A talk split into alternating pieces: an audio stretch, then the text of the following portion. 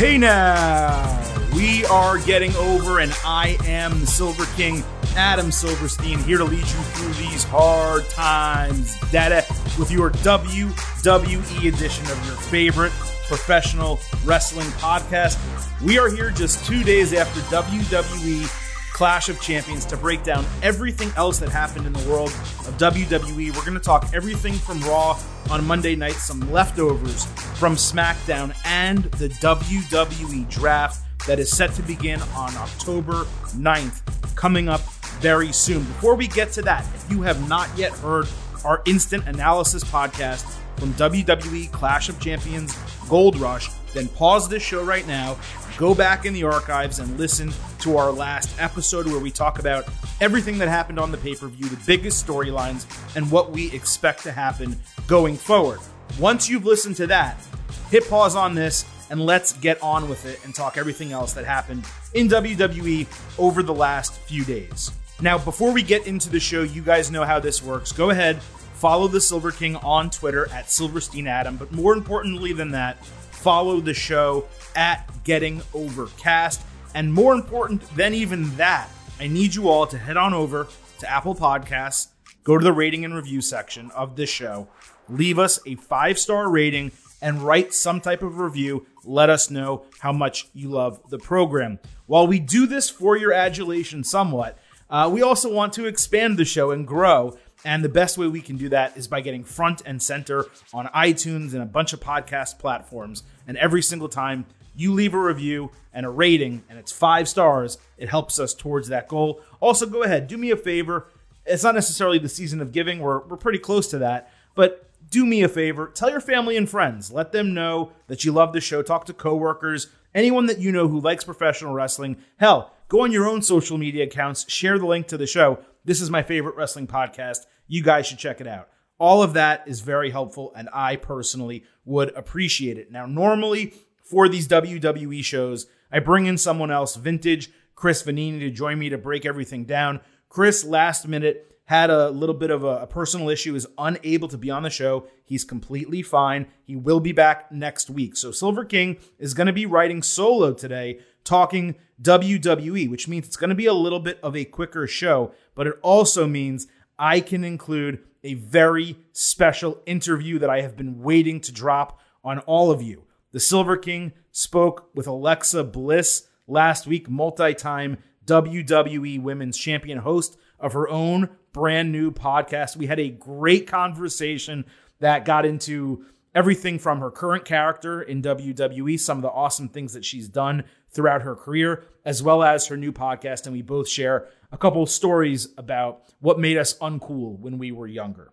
But getting on to today's show, you guys know it's time to talk WWE. And the way we do that on the Getting Over Professional Wrestling podcast is by jumping into the main event. And for this week, I'm going to start with the WWE draft because that has now become the biggest and most important storyline in WWE right now. You can love the Roman Reigns tribal chief stuff, but the thing that sets, sets the stage for really a calendar year in WWE is the draft because, yes, they do make changes here and there, and you certainly saw that on Monday night. We'll talk about that a little bit later. But for by and large, the most part, the storylines that you will see unfold over the course of a given year are affected by the rosters on these individual shows. And with SmackDown on Fox and Raw on USA Network, they have even hammered it home into WWE even more that they want unique rosters and they want these talents to be featured on their individual shows. So we do have the WWE draft coming up Friday, October 9th will be the first night.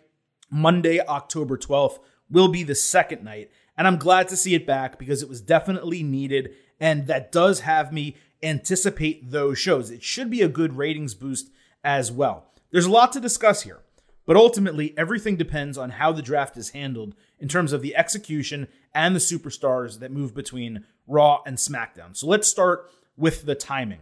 This is my biggest issue. They only promoted it about 12 days in advance when they should have been doing so, in my opinion, for a month, wondering during Clash of Champions how the results of those matches would ultimately impact the title holders and therefore the draft. And with Survivor Series coming up in November, the actual date of the draft being held in October only gives us about one month for all these superstars in kayfabe to establish brand loyalty. For me, it would have been better if they did it immediately after payback. Maybe you promote, hey, we're doing payback, and then Monday on Raw is the start of the WWE draft. Boom, boom, one week it's done, and now everything is refreshed. For me, that would have been a smarter use of it. At least it gives them two months to establish the brand loyalty, and then you get into it. But really, theoretically, the draft should happen like in the middle of the year. And there should be a six month span between that and Survivor Series. I understand why they don't do it. They're, it's something that they're using to be basically the season premiere for their shows on Fox and USA Network. And if you remember, WWE usually does something a little bit different in its season premieres. Sometimes they change a theme song or a logo. In this case, I think it's going to be the draft every year, and certainly they'll do some of that other stuff too. The second part is the format. With the initial draft last year, it was pretty easy. Everyone was available, and eventually everything got sorted out. But what about this year? I want it explained to me. Are certain people like champions protected? And maybe is it more like an expansion draft in pro sports where there's exemptions? You're allowed to pick like five superstars on your brand who cannot be drafted, and everyone else is up for grabs. Or is it another free for all? um, which would maybe look a little bit more like a superstar shakeup, where they random people get drafted, others don't, and that's just what they do. So as I wanted it last time, this needs to be treated real. It was not totally real last year. They tried and failed to do it. It. They almost thought they were going to make it real by giving us things like war rooms, and that's kind of where we'll get into the presentation aspect of it. This is my third point. It was awful last year. The idea of them doing war rooms was great. The idea that you would have people from SmackDown and Fox, hopefully mixed in with like Triple H on one show and, and Stephanie McMahon on the other show, that would have been good. It would have felt real, like they're agonizing over decisions. They have a big board they're checking. Instead, the war rooms were so stupid. They had them pre taped with actors doing fake celebrations, people in face paint. It made the whole thing look like a joke, as opposed to what war rooms for like the NFL draft, for example, are really like, where you have people waiting and watching. They announce the pick, they celebrate, then they call the person on the phone. Those are some of the elements that I feel need to be added here, where someone from Fox, let's say, drafts Seth Rollins over to SmackDown, and Rollins gets a phone call, even if it's a one-sided phone call backstage, and Rollins is like, "Look, I had a really good thing going. We were we were pushing the greater good on Raw, but I'm excited to get the opportunity to now do that on SmackDown. Make it feel real to some degree and not like a complete joke, which is what it was last year. You can say what you will for what superstars were on what brands, and we're going to talk about that in a moment, but you can't have a war room with a canned response going absolutely crazy because they draft, I think it was Natalya, where like Charlotte Flair and Sasha Banks are still out there and available, right? That's not going to work for me. So I appreciate somewhat the attempt last year, but it was just a it was bad across the board, right?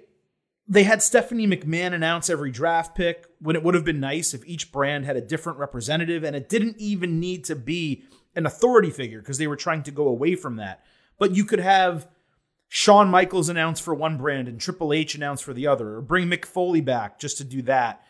There, there are so many people that they have at their disposal. The Big Show, Christian, Edge, all these people could fill these roles. Booker T, another good example. Um, there's so many people they have at their disposal, and yet they just threw Stephanie McMahon out there for both shows and had her announce every pick. That's not what we want. I do have a sneaking suspicion Adam Pearce is going to be in that role this year, and he will announce them for both brands. I don't know that to be the case. I'm just speculating. But my overall point here is the presentation is just as important as the format. And then the biggest key, of course, is the results. This is obviously number one. After the draft last year, WWE's rosters were incredibly unbalanced. And while they eventually fixed it, they made a couple trades.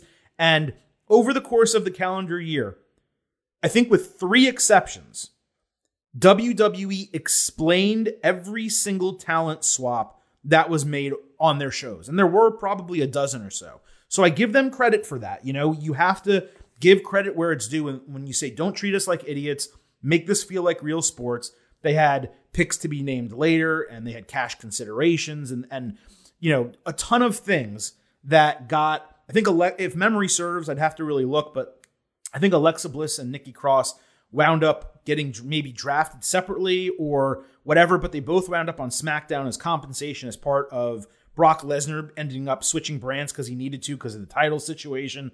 Uh, I think Apollo Crews was like a remainder left over from a trade they announced uh, when he got moved over to Raw. So they've really done a good job over the course of the year to explain this away. And we'll talk later about the ones they didn't. But the idea is at the end of the draft, it should be planned out to such a degree that your rosters are balanced. You look at the rosters right now, and look, things have changed. Storylines have, have necessitated adjustments, and there's been injuries and stuff. But if you look right now, there are no women's tag teams, zero on SmackDown. There's four of them on Raw. There's only two healthy men's tag teams on Raw the champions, the Street Profits, and of course now Dolph Ziggler and Robert Roode, who is back, and I'm guessing they're going to be a tag team. But granted, there's only like four on SmackDown. The point is, for a while, there was like one on Raw and like five on SmackDown. Complicating matters even more right now is that four people randomly got added to the Raw roster over the last two weeks. And this is two weeks before the draft is starting. So you're thinking, why the hell are you doing that now when you're just about to have a draft? Again, we'll talk about that later in those circumstances. The point here is that the WWE draft always, always has the potential to be good. It's just that WWE, especially in the last draft and with the superstar shakeups, they failed to deliver on it.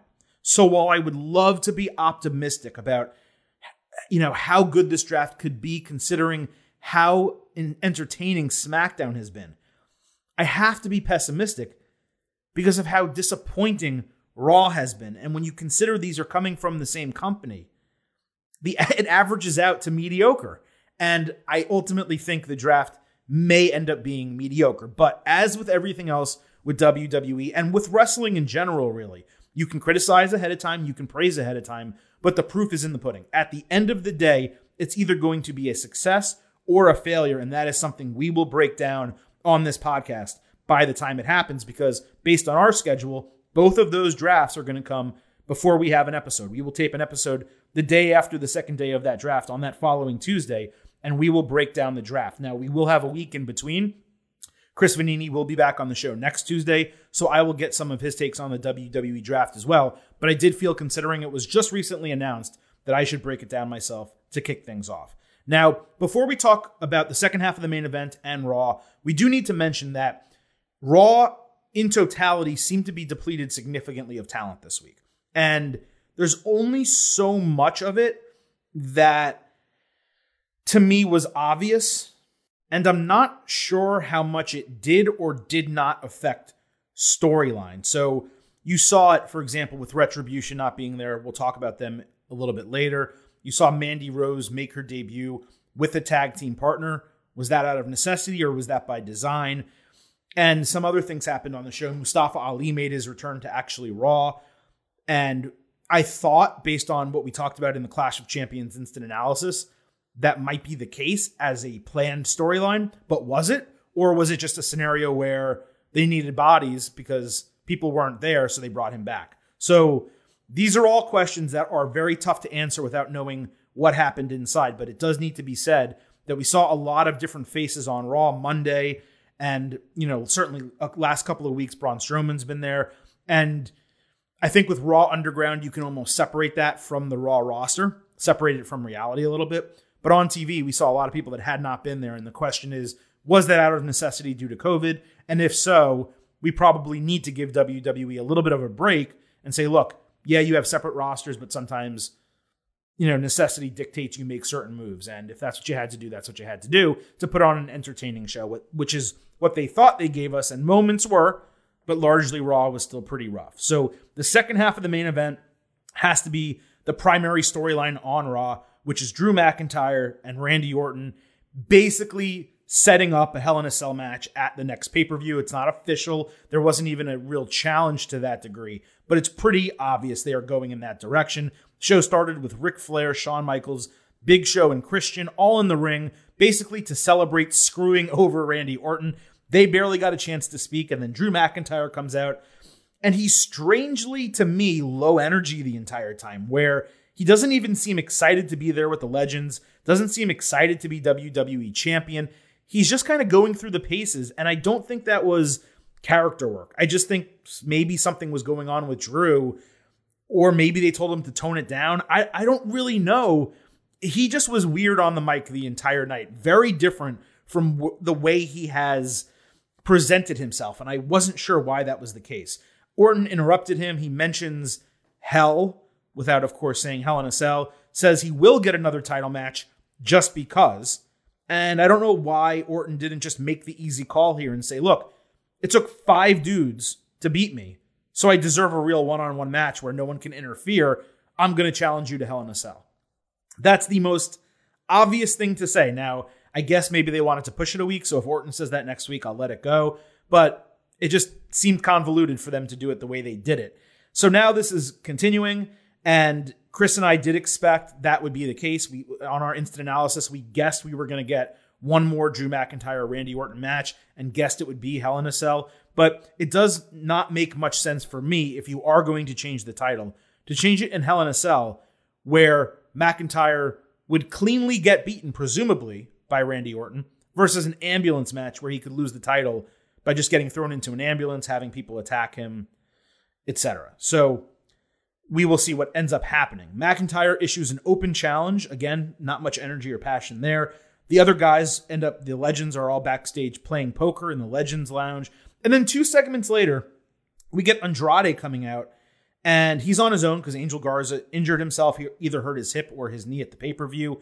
He rips Zelina Vega, says she's nothing without him, wants a fight, but he's basically giving an open challenge without taking the open challenge that was just laid out by the WWE champion, a guy he beat for the NXT championship just a couple years ago. I understand, I know about a bunch of you are about to type me. I know McIntyre said he wanted a new challenger. And I know Andrade got a title opportunity while they were in the WWE Performance Center shortly after McIntyre won the title at WrestleMania. My criticism is that the segments were back to back. Almost. There was one in between the match with Asuka and Zelina Vega. We'll talk about that later. So it was just weird that they have two open challenges and the second person making the open challenge isn't just accepting the title match or trying to and then having someone come out and say, hey, uh, you know what? It needs to be a person he's never fought before. Or had him say, you know, I would accept your challenge, Drew, but you said it needs to be someone you never fought before. So I'm going to do an open challenge of my own. Like, it was just so strange for them to do it that way. And the ultimate, you know, shot to the balls, I guess, the kick to the groin for me, is you now have Andrade cutting a promo, which how rare is that that we get that opportunity? It's decent enough, you know, it wasn't terrible. And the person who answers it is Keith Lee, who squashes Andrade in a three minute match. Lee looked great taking down Andrade like that, but they did all of it just for Andrade to basically job out. This is one of the few guys you have left who's healthy who could be challenging for things, and you just kill him to Keith Lee. So, you know, I do think it's a good possibility that Charlotte and Andrade, because they do move couples together, get moved over to SmackDown in the draft. So if this was right, him, them writing him off Raw, I'm 100% okay with that. But if it wasn't that, it still hurts me deep down inside to see Andrade, a guy who should be not just a mid card champion because he was that this past year, but a strong mid card champion or a strong main event challenger, a guy who doesn't have a WWE title match on TV but has it built up strong in a pay per view. It hurts to see him lose to Keith Lee in three minutes, though I will say, credit where it's due, they gave Keith Lee a little bit of momentum back after all those DQ finishes. So at least they got a clean win over a former champion, mid card champion uh, in that regard. We'll move over to the main event the WWE Championship match, Drew McIntyre defeating the surprise return of Robert Roode. So it was a nice surprise to have Roode back, but I was even more surprised he got to use his entrance music considering all these issues WWE is having with the CFOs and their new record company. WWE, the big reason they've been changing themes recently is because they aren't wanting to pay the royalties that seem to be actually decently unfair based on what I've been able to read that the record company is demanding from them. So they've been changing all these themes. Keith Lee, Aleister Black, you saw that. We'll talk about that later, and numerous other people. But Glorious is 100% what Robert Roode is about. It's literally his entire character, at least it has been on the main roster. So for them to maybe pull that away from him, I don't know what would happen. really, like I, I think he would just become truly another guy. So, and that's their own fault. That's their booking fault because they booked him as his entrance music being the gimmick. They in, in, NXT, this yeah, his entrance music was awesome, but he was built as a suited champion, a guy who really took his business seriously. Like they gave him a character on in WWE on the main roster. He's just glorious. He's just the gimmick. He's the entrance music basically. So, you know, I, I I hope that he they make an exception and they're willing to pay, I guess, the royalties for that particular theme and they just let it go because I don't know what else they would do without him in that spot or without him having that theme, I guess is, is the choice of words I'm trying to uh, use here. My biggest gripe, though, with the entire match, by the way, was they didn't even mention, okay, they didn't even mention that Roode is the one who McIntyre beat for the NXT Championship. This only happened a couple years ago. Robert Roode is a surprise challenger so how easy is it to say he wants revenge for Drew McIntyre taking his NXT title back in whatever the hell year that was, 2017, let's say. So whatever. Uh, it was an easy storyline, and they should have used it. Roode isn't the strongest in the ring, but this was well wrestled. It was really a classic, like 1990s WWE style match. Roode kicked out of the Future Shock DDT. McIntyre then kicked out of the Glorious DDT uh, at 2.5. Then McIntyre reversed another one, ran the ropes, hit the Claymore, and got the win. This was a good job by WWE promoting an open challenge title match and then not just following through with it in the main event, but doing it with a surprise return and booking a quality bout, all things considered. They gave us a good match with your WWE champion in the main event, and they gave us a reason to look forward to it. What, what was really strange is you had Drew McIntyre make the challenge on the opening segment. They had the match at the last segment, and you didn't see Drew McIntyre the rest of the night. Yeah, you did have Dolph Ziggler kind of tease that he had a challenger for Adam Pearce very late in the third hour. But where was mentioning this at the end of hour one or during hour two, having McIntyre backstage walk up to Adam Pearce? Hey, has anyone answered my challenge yet?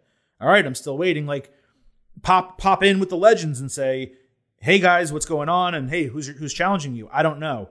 I'm still waiting. These are all cowards back here. I don't know, something, right? Do something to make, to tell the story over the course of the entire show. Instead, they just you needed to basically have watched an hour 1 to know why there was an open challenge in the main event at the end of hour 3. So, I thought that was a little bit lazy on their part. And also, it's a good way to fill time, which they clearly needed to do on this episode because they didn't have Raw Underground, something else we'll talk about later. So at the end of the show, though, we did get a pretty inventive finish with Orton dis- having been disguised as a janitor the entire show. You saw MVP throw a drink at him earlier and he didn't react to it, even though he turned his head and like you're like, oh, that janitor noticed that a drink was thrown at him, right? Uh, so he he opens the door, he puts on night vision goggles, turns off the lights, lays out all the legends with a chair. Orton made it look like he was leaving at the start of the show, so he fooled everyone. Was this a bit dumb or silly? Sure, yeah, a little bit, but it it totally fit his Viper character. Uh, and it was unique. It's not something that they've really done in WWE before. Yeah, you've seen it probably in action movies and stuff, but this was unique to wrestling and it was different. They needed a way to take out all these guys without actually taking out Ric Flair. My guess is that Christian and Shawn Michaels weren't cleared to actually take bumps in a major way, or maybe they didn't want to clear them for that. Big Show, I would assume, has been because he's wrestled recently. So I just thought it was inventive and smart and a good way to get more heat on Orton. You know, you can argue about whether having another Drew McIntyre Randy Orton match and continuing this feud, just like they've continued every feud on Raw ad nauseum for multiple weeks, you can make an argument about whether that's a good idea. But in terms of the storyline, it was pretty good. You know, I mean, it was it was good enough, I guess. I'm trying to be not the biggest pessimist, I guess, with the WWE stuff. Raw, this Raw was not as bad as the couple disastrous Raws that we've had over the last few weeks. So with that, I'll, you know, I'll give it a one thumb up, not two. It gets one thumb up. It pushes the storyline forward. You know, we're still a few weeks out for Hell in a Cell, and my anticipation next week is that we will get an official challenge, whether it's from McIntyre, whether it's from Orton, that sets up the Hell in a Cell match. The question is, what the hell do you do in the weeks leading into Hell in a Cell? And I that's where I'm stuck, you know. So that is the conclusion of our main event. And with that, let's get over into this interview that I conducted with multi-time WWE Women's Champion Alexa Bliss. Before we get into the interview, let's talk about Bliss's segment from SmackDown on Friday night. We had Lacey Evans beat Alexa Bliss basically by disqualification. I found this match and everything that happened here pretty entertaining, all things considered. Bliss basically called Evans a Karen in her pre match promo, and that popped me because that would actually be a good gimmick for Lacey Evans being one of these suburban women who just complains all the time and and makes big deals out of things that shouldn't be and blah blah blah. I mean, not to the degree of what that's become in culture. You know, we don't want to go to that. But that type of gimmick isn't really that bad. She is a, a mother. She has a daughter. You know, it makes a lot of sense for her to kind of go in that direction. So it would be cool if WWE actually leans into it. The match itself wasn't anything special. It wasn't very long, but it was a fresh matchup for a change. Lacey Evans and Alexa Bliss felt like something I really hadn't seen before. And with a lot of the repetition that we've been getting, you know, that that was nice. Uh, you saw the Fiend's laugh interrupt the middle of the match. I thought that was a nice touch. And then the Fiend's that screeching music that comes over the loudspeakers, that basically stopped Lacey Evans in her tracks and somewhat came to Alexa Bliss's rescue, I guess, after Evans missed her moonsault. Bliss got angry this time instead of catatonic. She kneed Evans in the face and beat her so bad that the referee called a disqualification. That was a little bit silly because Bliss didn't do anything illegal. And you saw in, you know, you would see, you ended up seeing a couple nights later at Clash of Champions the referee called a similar end to a match, but that was a ref stoppage because Jey couldn't defend himself anymore. So that really should have been what it was here that Bliss was hurting her so bad that Evans couldn't defend herself. And it really should have been a ref stoppage win for Alexa Bliss, at least as far as I'm concerned. So then Bliss, still kind of angry, hits Sister Abigail again. And you see her looking crazy with her hair all messed up, some of those dreadlock braids flipped over to the front and just all looking crazy. And then she's grinning really wide, just like the fiend, as the let me in sound hits. As if that was not good enough. Roman Reigns music hits as Bliss is walking to the back. He pays her no mind, but she lingers in the background and stares a hole right through him for what felt like a full minute.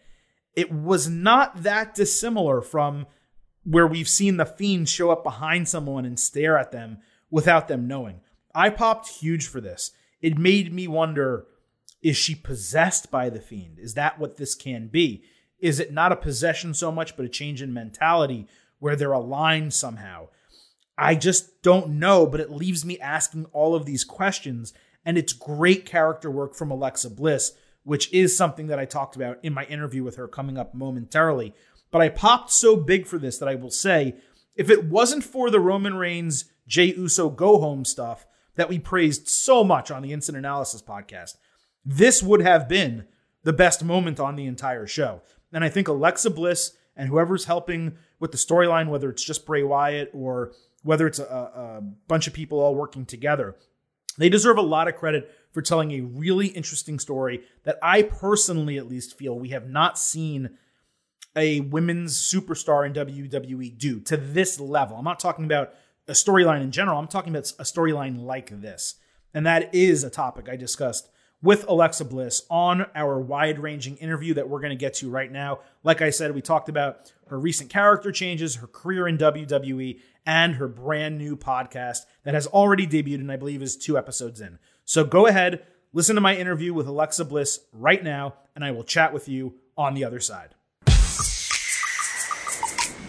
Thrilled to welcome WWE superstar Alexa Bliss to the show for the very first time. You can catch Alexa every Friday on SmackDown, airing at 8 p.m. Eastern on Fox, as well as in her brand new podcast, Uncool with Alexa Bliss, which you can listen to, well, basically wherever you're listening to this podcast, you can listen to that one as well. Alexa, so much to talk to you about today, but I am really curious about the podcast. Was this something that you pitched to WWE? Did they come to you with the idea? How did you decide to not only get into podcasting, but do one basically about all the cringe stuff that happened when we were kids? Um, you know, WWE actually approached me about it. They were, the team was like, "Hey, would you be interested in doing a podcast?" And I was like, "A podcast?" And I was like, "I guess." I was like, "I mean, I'm I love talking to people and I like talking. Um, so I didn't really, I wasn't really familiar with the podcast world at the time. And, you know, they were like, okay, cool. Well, it could be, you know, it could really be whatever we want it to be. And it started off as so many different things. It started off as like a podcast about coffee, like a coffee themed podcast. And then it was, um, a little between two ferns ish. And then it was games. And then we did a bunch of demo episodes where we just kind of grabbed some WWE superstars and we uh, just interviewed them talking about, you know, literally anything and everything to see what stuck and what really stuck was talking about the embarrassing moments growing up. Mm. And for me, you know, I grew up in the 90s, 2000s. And so that's when we were like, what if we ask everyone their, you know, most cringeworthy moments growing up, but I also interview the people that I looked up to in the 2000s and 90s and to see what they were like growing up. And um, unfortunately, we were able to get these guests and amazing guests on the podcast, and it's kind of snowballed from there. And it's been a lot of fun. And you know, I got to talk to people that I never thought in a million years I could ask. You know, what was your first date like, or what's your most right. awkward moment? And it was a lot of fun. Are you someone who like is nostalgia a big part of your life in general? Do you watch a lot of maybe not necessarily the shows, but you listen to the music from growing up the 90s, the early 2000s? We're not the exact same age, but pretty similar. And I just find myself like I, I get into new music today, but I'm still kind of like I like hip hop from the late '90s, and, and for you maybe it's a little bit more pop music, but I just can't get away from it necessarily. Oh, a hundred percent. Thank like that's that's me to a T. Anytime anyone rides with me in the car, they know they're listening to 2000s, 90s music. That's just right. it is what it is. Uh, my phone is uh, a mix of a bunch of different things on my phone with music wise, but definitely 80% of it is probably 90s, 2000s music.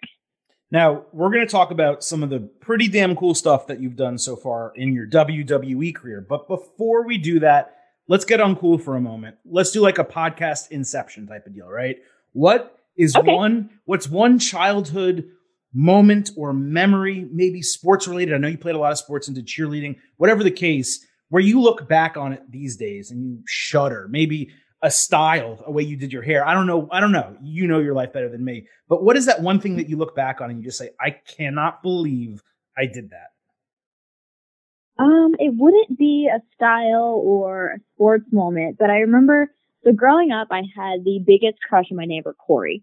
He was this skateboarder kid that lived next door and we grew up together next door and I just always had the biggest crush on him. Mm-hmm. And I remember one day I was riding my bike, um, out in the cul-de-sac area and uh Corey was outside on his on his little skateboard and I remember just, you know, trying to like be cool and be like, hi, you know, whatever.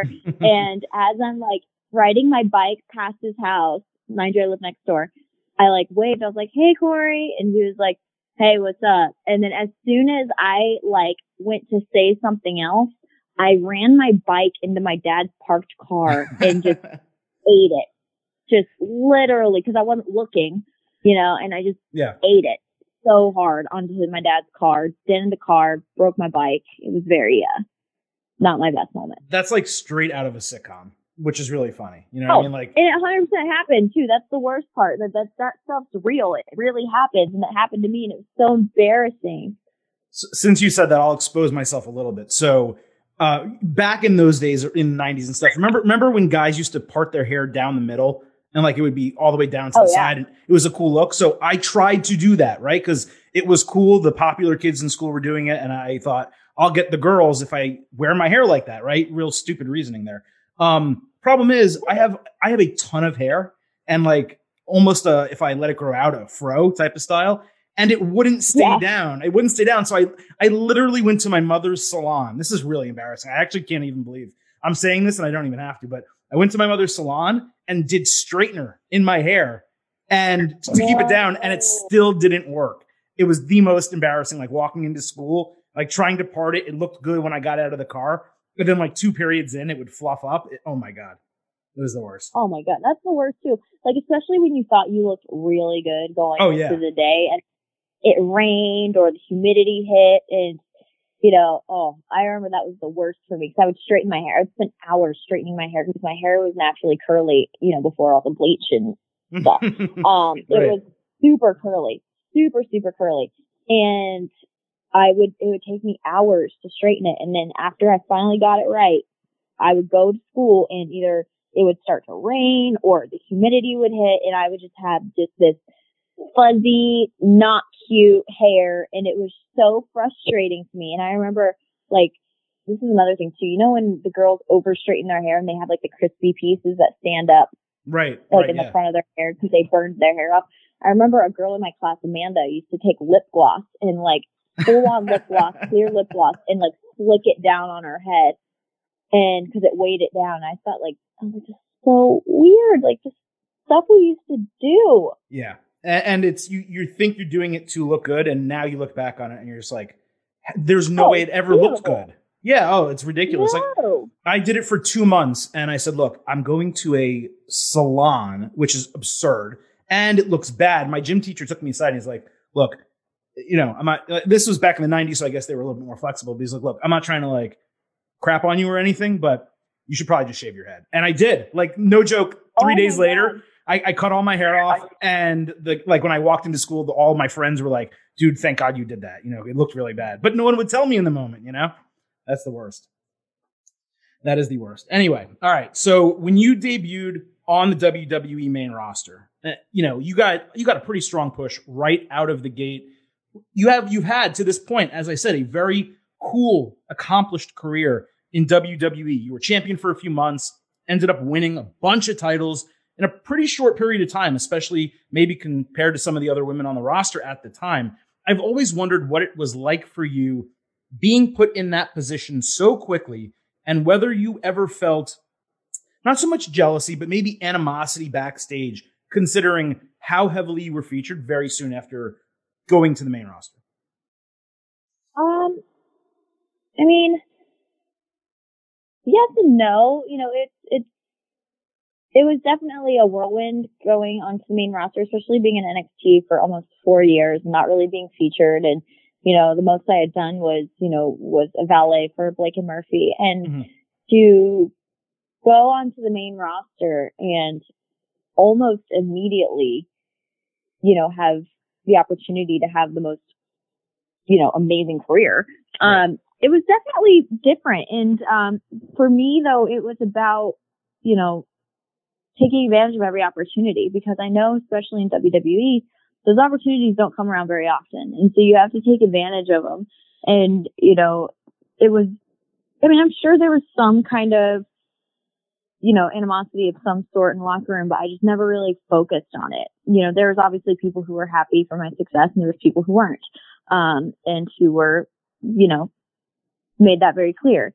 But mm. you can't really focus on them because my whole thing was, you know, you're not the one in these matches. I am. I'm the one hurting my body and I'm the one, you know, doing these things. And if we want to work together, 100% I'll work with you. You know what I mean? Like we can have a story together and a whole angle and everything, but it's, it's one of those things that you got to remember that with WWE, everything, you know, what goes up must come down. And so the people that were, you know, awesome to you on your way up, you're always going to remember and you're going to want to help them back because you, are only my whole thing is you're only as good as the person you're in the ring with and you you know it takes two to create magic in the ring no that's totally true and you know i was also kind of wondering when given an opportunity like that maybe maybe mentally because of what you had not done i guess really in nxt you wondered per- perhaps whether you were prepared for it but you kind of got thrown into the fire. Do you feel like in those two years in particular that you just were able to grow so much as a performer just by the fact that you were given that opportunity to sink or swim? And the truth is that when given an opportunity, you swam.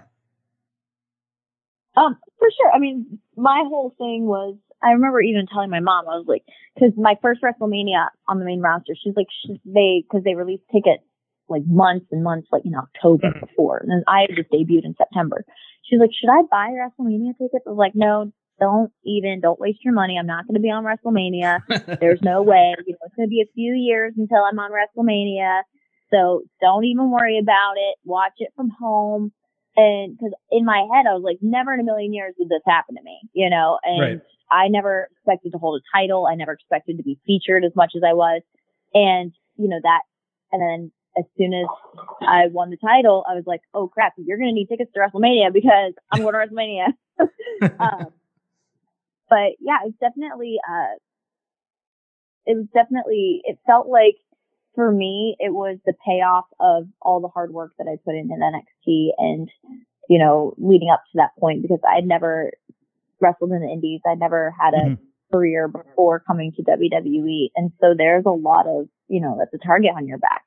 Um, and, you know, it was, it was basically not proving anyone else wrong, just proving myself wrong because there was a lot of self doubt and, you know, anxiety in NXT. And so I wanted to prove myself basically wrong when I said I didn't belong here. I wanted to show that I did. I'm guessing that when you, you know, first started in WWE with NXT in the Performance Center that you were giving it a shot. You know, you were you had an athletic background, you were kind of curious to see if this would be something that works for you.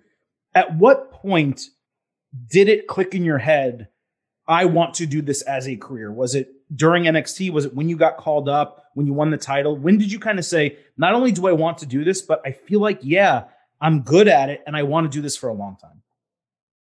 Um, so I actually started back in FCW in Tampa before NXT was, um, the Performance Center was even open. And I remember my first practice, I was sitting next to Charlotte Flair and there was only about seven girls total on the roster. And I remember watching after the first practice, I was like, this is what I want to do.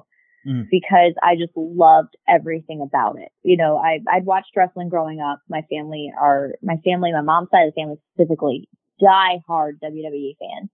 And, you know, I, I wasn't as passionate about it as they were.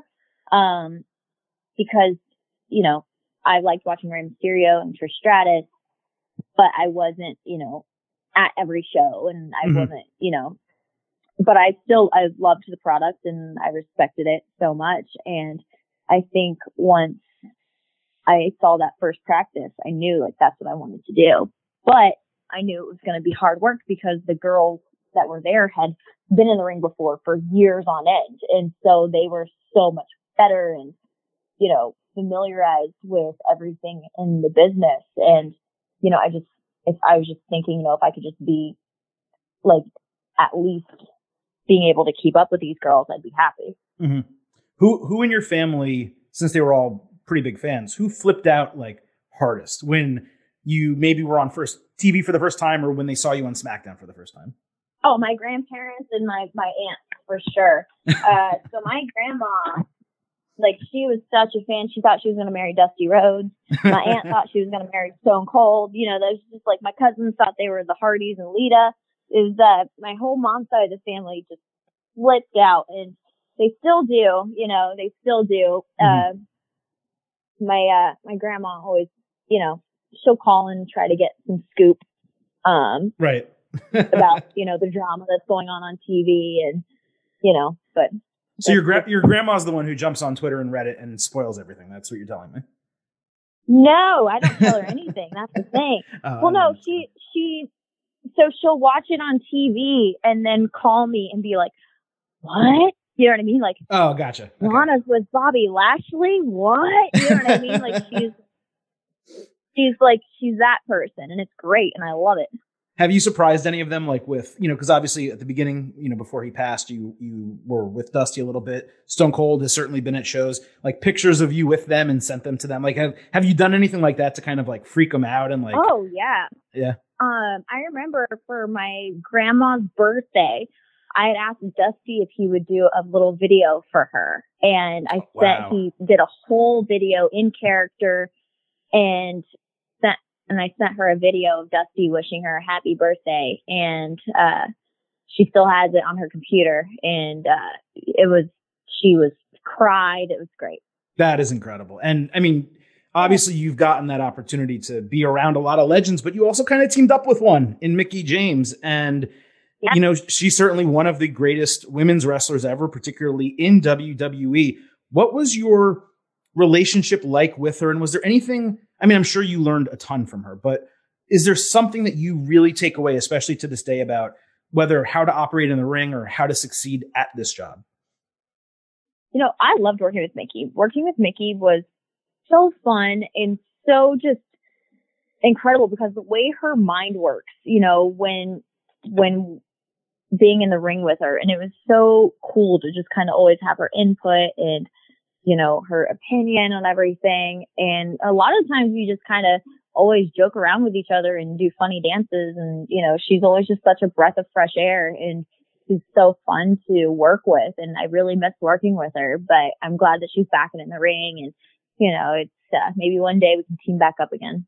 Yeah, that'd be cool. Now, your current teammate most of the time uh, is Nikki Cross, and it seemed like at the beginning of that partnership, it at least to me, it didn't seem like it was planned to be a long term thing.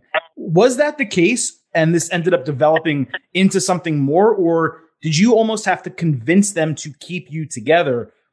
The other option, of course, is that it was planned to be a long term team for a long time, but I never really got that feeling.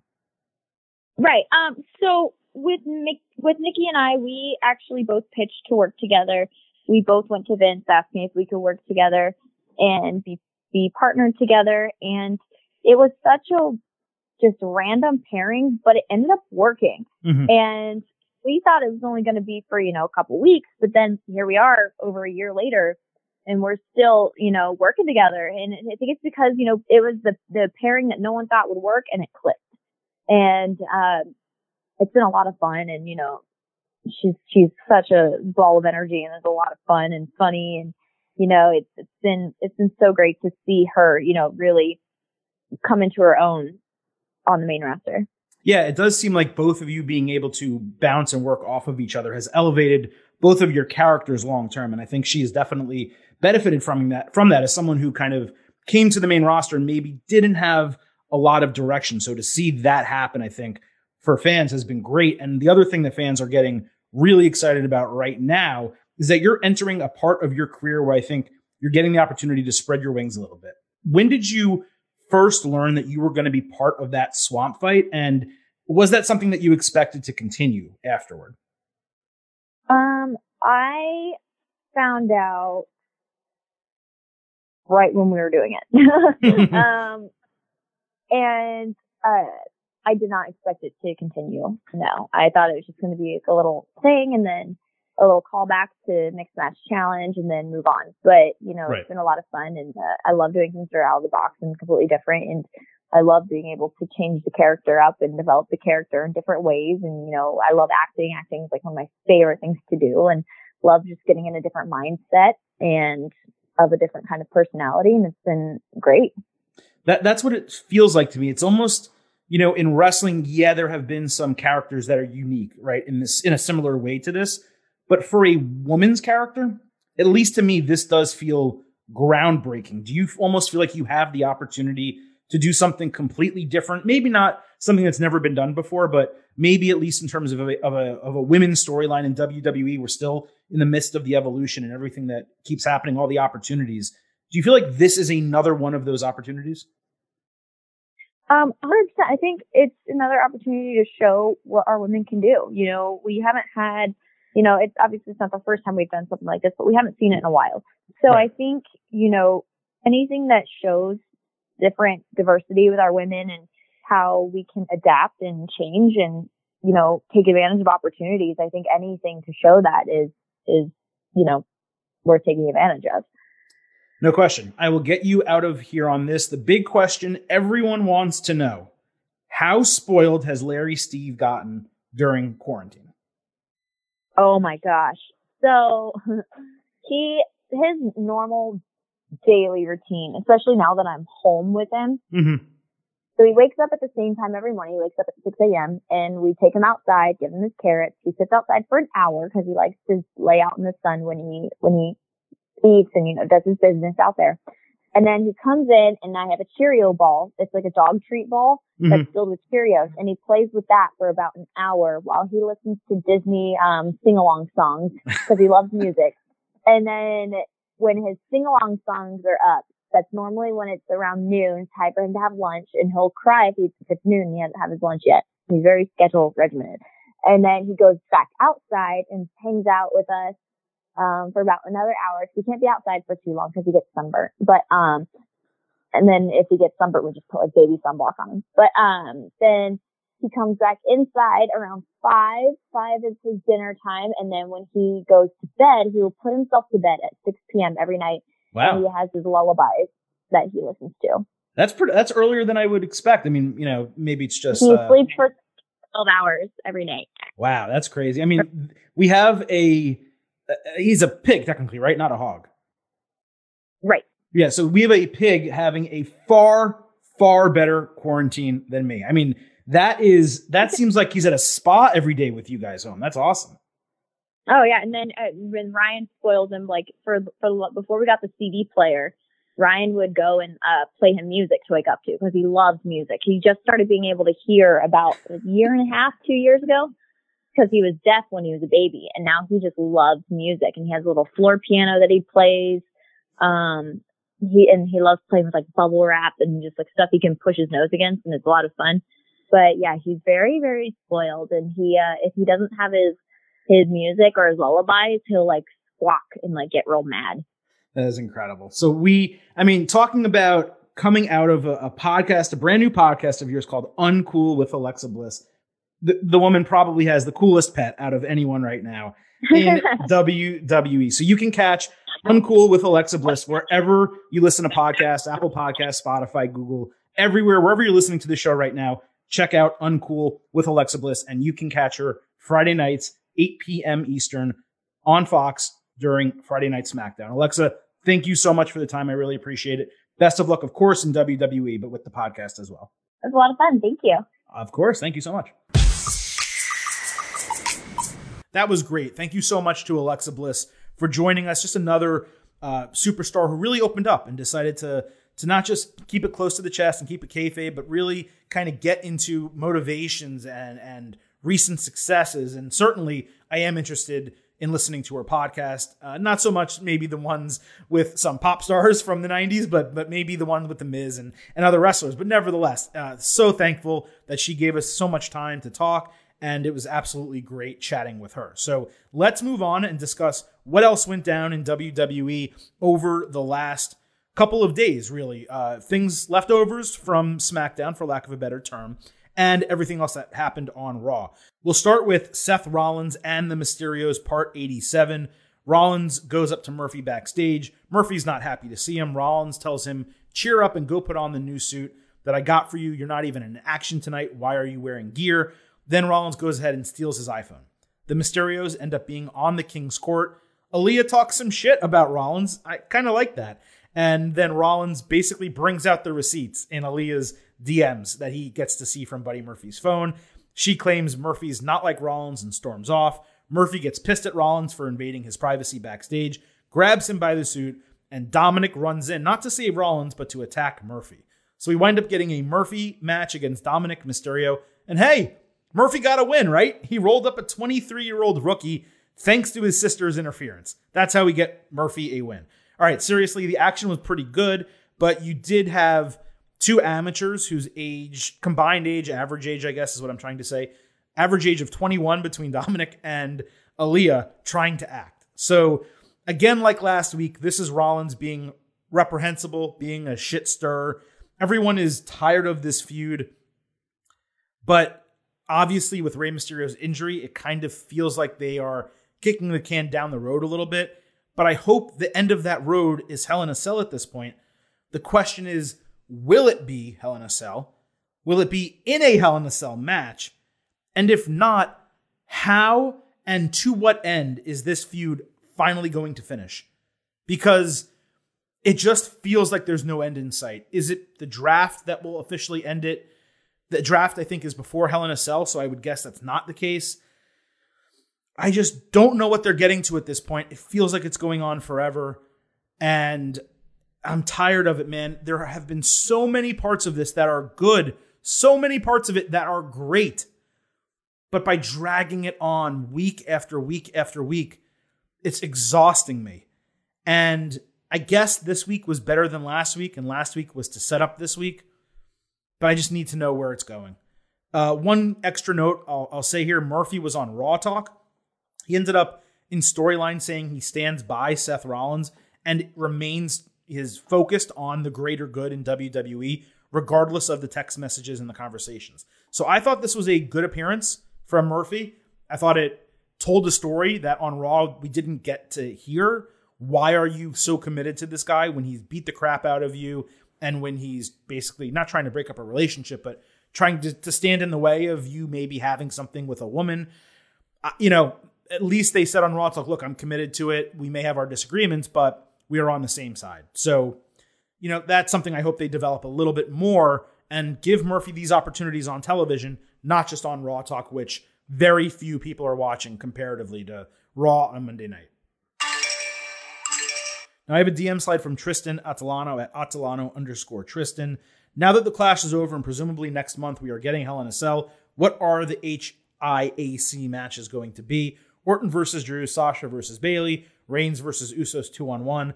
Does the Fiend have a Hell in a Cell match?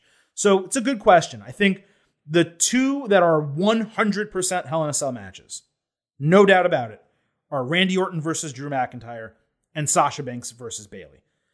The only other match I think right now that would be deserving of a cell would be Rey Mysterio versus Seth Rollins, the match to end the entire thing. The question is whether Rey Mysterio is going to be cleared and are they going to put three Hell in a Cell matches on a single show?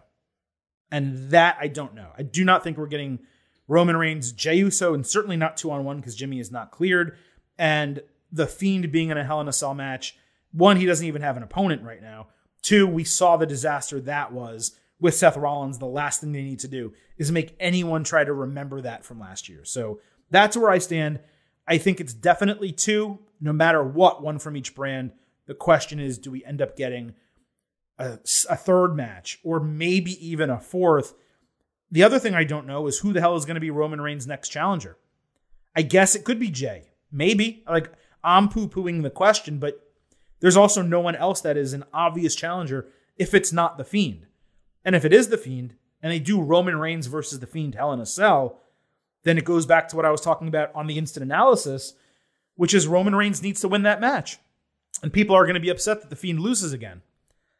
But Reigns needs to win. So maybe it's a scenario where they take the Fiend and Alexa Bliss and move them over to Raw and they put, you know, like an Andrade and a Charlotte Flair, they move them back over to SmackDown.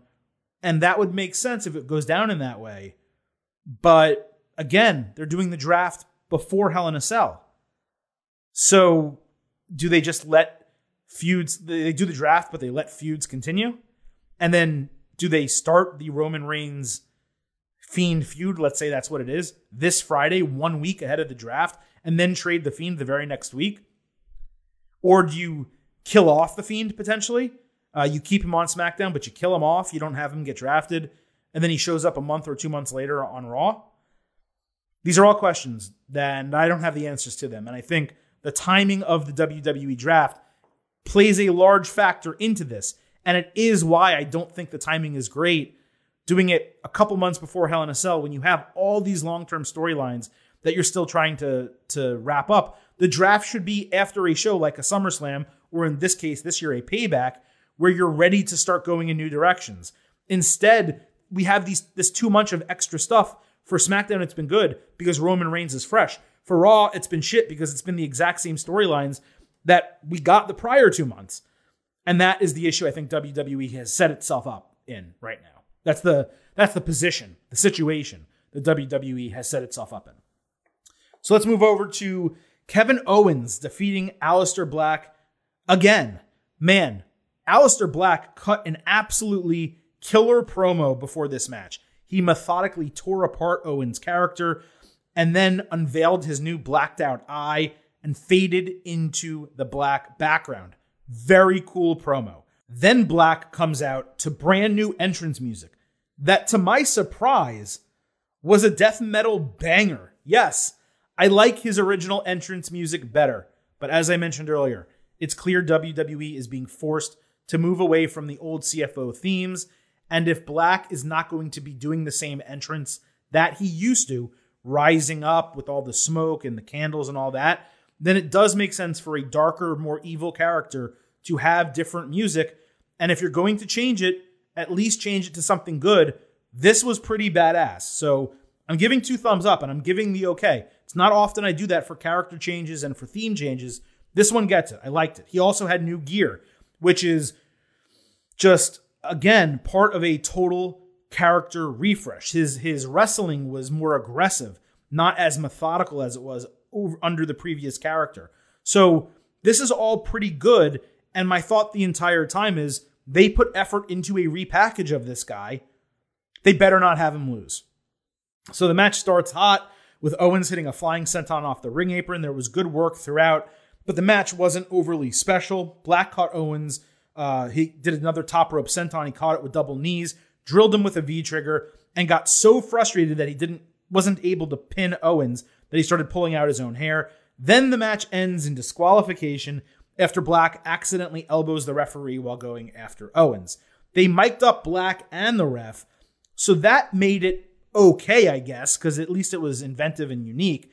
But it was ridiculous because it was the ref's fault for getting between them. He takes an elbow and then he calls the DQ on Black. So Aleister Black has now lost twice to Kevin Owens and eaten two stunners. So really, we're pushing this down the line again for a third match where I have to assume Black's going to lose because what are you going to have Kevin Owens lose again? So I don't really know what they're doing, but the repetitiveness on Raw every single week is soul crushing and they just debuted Aleister Black as a brand new refreshed character. And they have him the one be the one causing the DQ and him be the one eat the stunner. Why the hell would you not have Owens in the same spot where Owens is trying to pin this new dark guy? He's getting frustrated. He's battering him against the ropes because he's a prize fighter. Owens likes to punch and brawl. Accidentally hits the referee. The ref calls DQ. Owens is upset about it and gets cleaned out, clocked out of nowhere with a black mass, knocked unconscious. Aleister Black, new music hits. He's standing over him looking brooding and looking really angry and demonic. And you fade to black and you go out. And now Aleister Black looks awesome. He didn't have to win the match. You still got your DQ finish, your WWE DQ finish, but Aleister Black looks awesome. And then, yes, down the line, Owens ends up beating him clean. So you get your baby face moment. I, I throw my hands in the air sometimes. Again, things like this on Raw are soul crushing. And speaking of soul crushing, we saw Mustafa Ali, Apollo Crews, and Ricochet defeat the Hurt Business in a six man tag. I have a glimmer of hope here. Of course, it is totally Mustafa Ali, but here we go again. The segment with Lashley bullying the random backstage employee, that was funny. Then Ali bumps into them backstage because he was accidentally in their locker room. And he starts backing off like, no, man, it was just a mistake. Why is he backing down? He's a wrestler. He shouldn't be scared of these guys, even if it's three on one. But okay, he backs down. Crews and Ricochet run in, of course, to break up a possible fight. So we get a six man tag match. The faces at the start of the match, I'll give them credit, pretty smart. They sneak attack Lashley. The match doesn't start. And then Retribution flashes in the Thunderdome. So WWE and kayfabe, the producers, decide oh my God, we might have an attack from an outside group here. That's now an inside group, by the way. It's a perfect time to go to commercial. You would never do that. Okay. You don't have Patrick Mahomes and the Kansas City Chiefs get to the one yard line and the, and the, you know, production for NFL says, you know what? This is a perfect time to go to the commercial. Or you don't have them start a drive and get to the 50 yard line. This is probably a better example. Couple first downs on the 50, driving down the field, no timeouts being called, and, and production says, you know what, let's go to a commercial. We'll get them back when they're at the goal line. That's not how it works. And you wouldn't do that in this situation either if you're a real show of any type. So going to commercial, they're idiotic. They come back, And there's no retribution, who are all reportedly quarantining at home for two weeks due to contract contact tracing. I always, when I say those words, I get them mixed up together. Contact tracing. Uh, they aired a recap video of everything that Retribution did later in the show, I guess to keep them on people's minds. Due to the editing and some of WWE's production work, it didn't look awful in there. Like it made them look at least okay. But what does that really say? That they only looked okay after all of the editing and post production. And then you have Tom Phillips, who introduced the segment by referring to them as the group that calls themselves Retribution. Again, it is so stupid. Stop saying that. They are Retribution. Part of their promos is literally them saying, We are Retribution. That's it. Call them Retribution. You signed them to contracts. You now own the IP if you're WWE. Frickin' call them Retribution. It is ridiculous. Okay, back to the match. I know I'm being negative, but this is just bad, okay? Back to the match. Lots of athleticism here, but it was rather boring. However, the glimmer of hope I was talking about. You had Ali get the hot tag at the end, misses the satellite DDT, some miscommunication with MVP, but hits the 450 splash, his finisher for the win to beat MVP and the Hurt Business. Maybe we actually are going to get the Lashley Mustafa Ali match for the United States Championship I hoped for when we talked about it on the Clash of Champions instant analysis. But if it's going to be surrounded by the same storyline with Apollo Crews and Ricochet and Cedric Alexander when he comes back, presumably another contract contact tracing scenario. Man, I hate those words together. Contact tracing. Um, but presumably, if if it's just going to be the same stuff with the same guys, but this time it's Mustafa Ali, and this time it's Mustafa Ali who loses to Bobby Lashley. Zero point zero. They just got to freshen this up, and maybe it's going to come via the draft. But again, the draft is happening before the next pay per view. And it seems like they have all these loose ends to tie up. So, how much of the draft is how much is the draft going to change the product when you have a pay per view coming up? That is the question we all have to answer. And if memory serves, I think this was the same issue as last year. I think they moved people around in the draft and then had a pay per view. It may have been either Hell in a Cell or the Saudi Arabia one. I forget which. But they still let the matches go on. People won. I think there was a title change. They had to switch brands.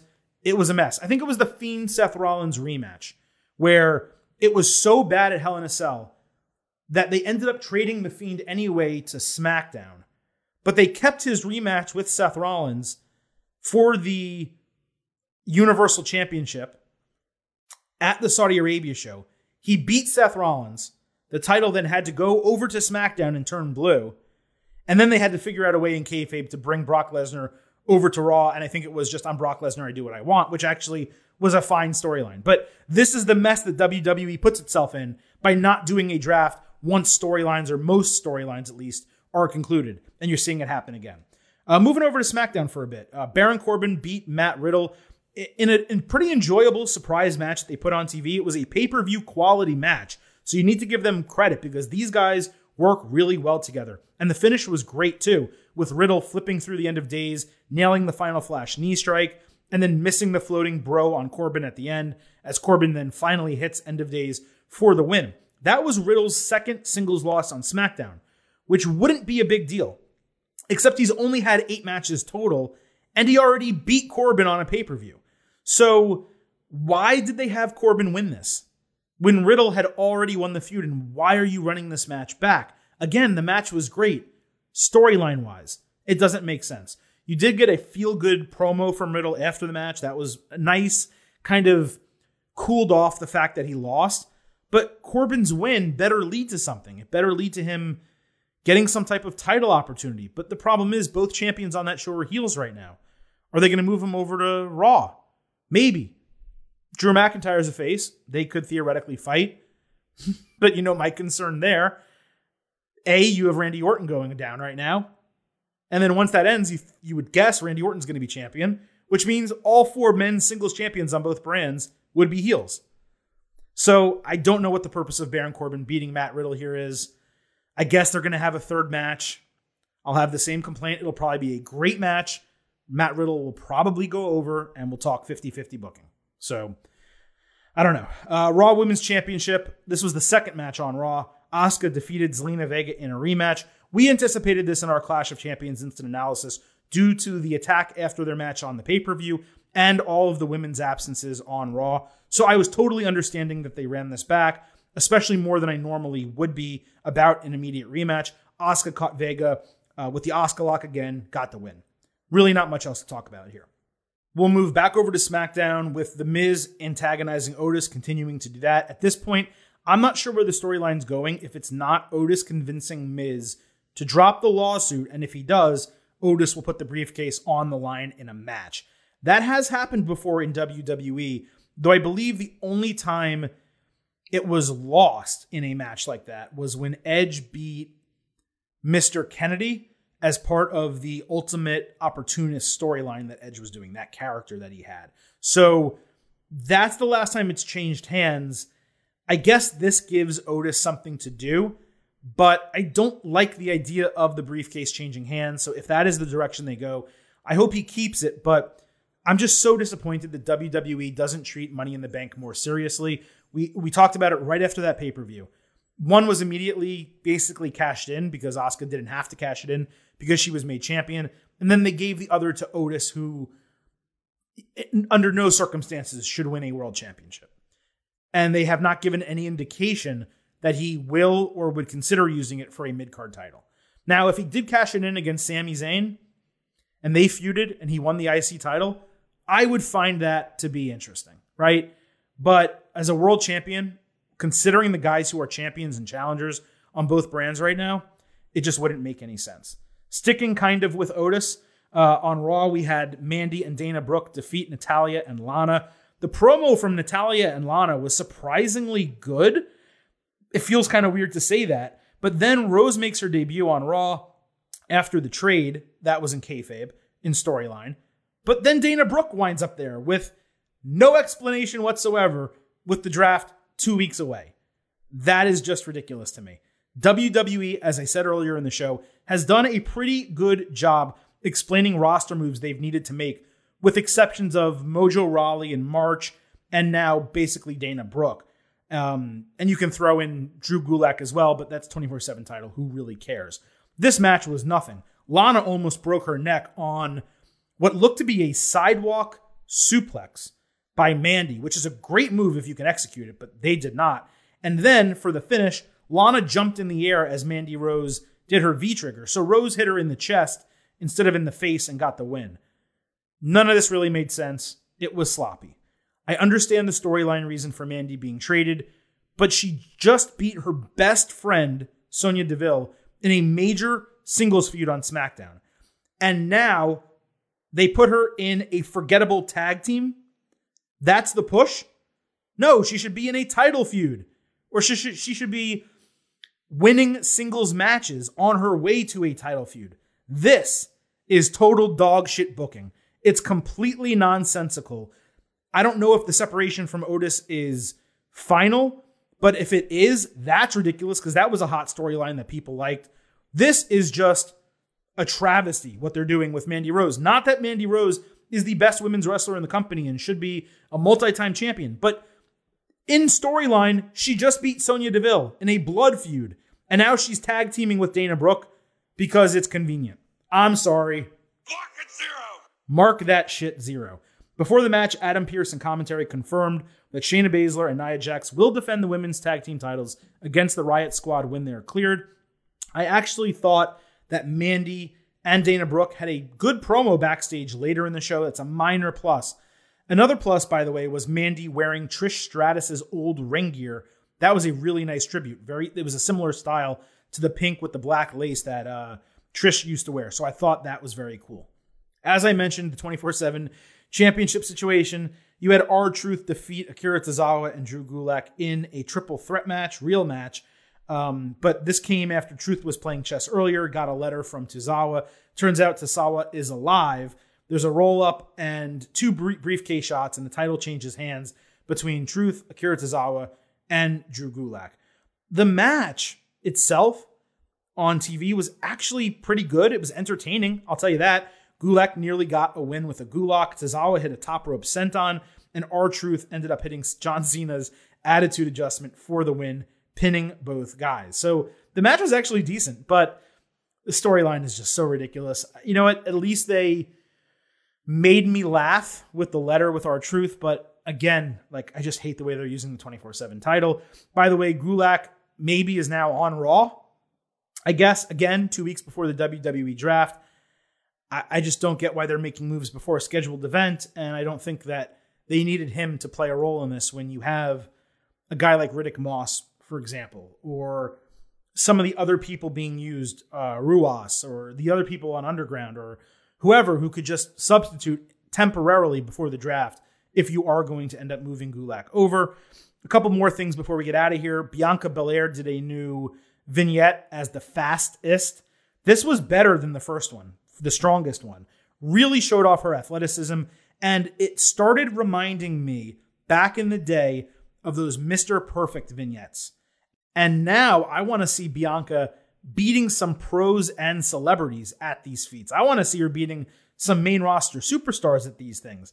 The difference is that Belair is truly gifted athletically at myriad things. As you saw, she can hurdle, she can run, she's very strong.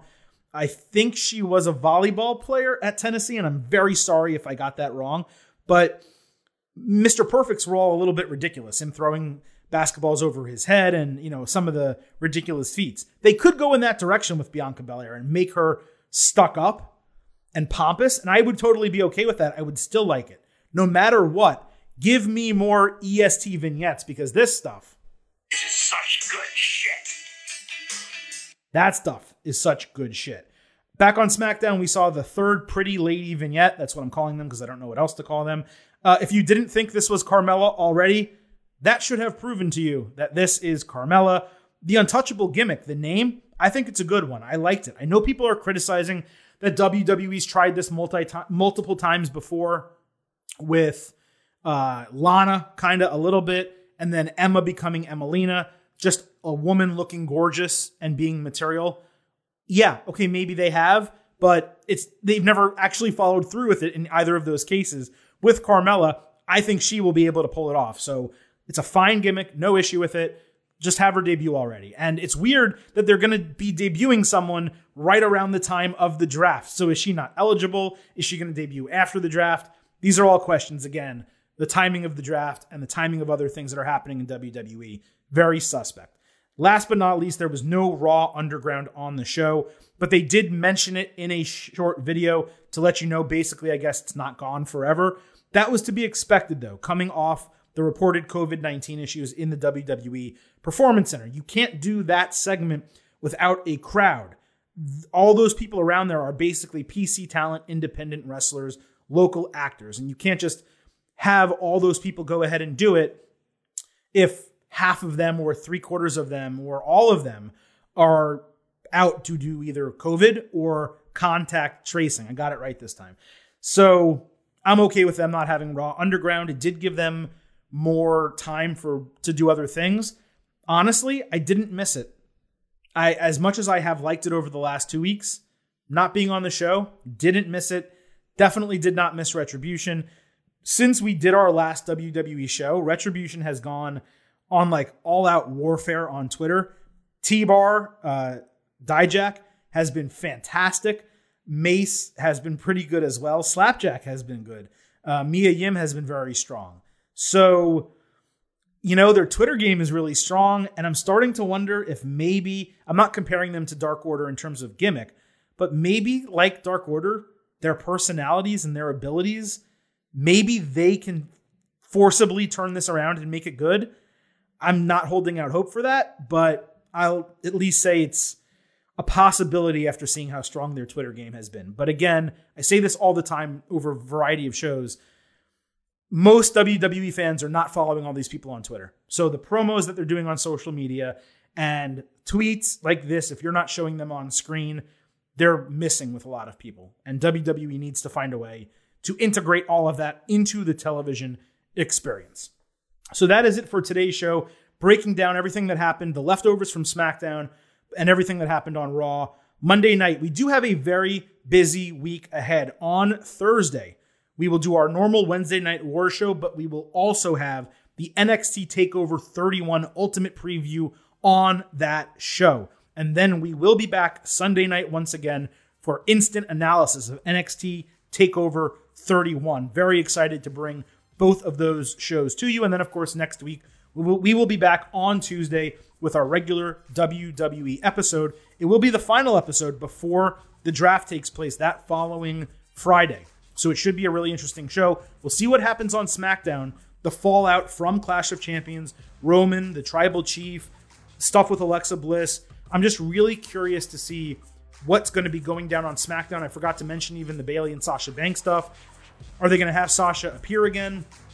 What are they going to do? Are they going to have a match at, at Hell in a Cell? So I'm very interested to see how these next couple of shows unfurl, and we will be with you throughout all of it here on the Getting Over Wrestling podcast. Do not forget to follow us on Twitter at Getting Overcast, and do not forget to head on over to Apple Podcasts, leave us a five star rating and review.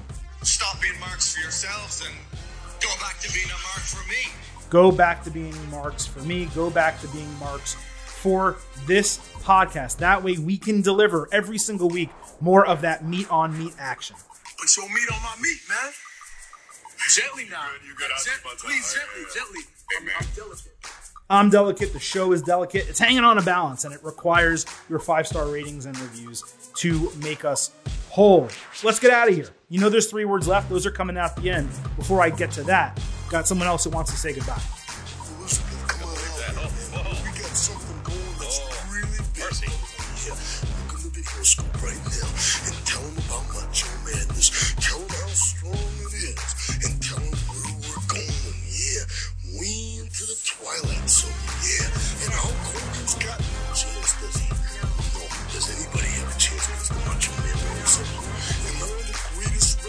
Past, present, and future that ever lived. King, say goodbye. Say goodbye. Okay, get out of here. Ready? Yeah, but it is rough. Yeah, wrestling is a rough sport. And I am the roughest one in the sport. I am the number one wrestler in the world today. I will. I thank you, Ratty Savvy. Thank you all for listening. I will see you on Thursday. Bye for now.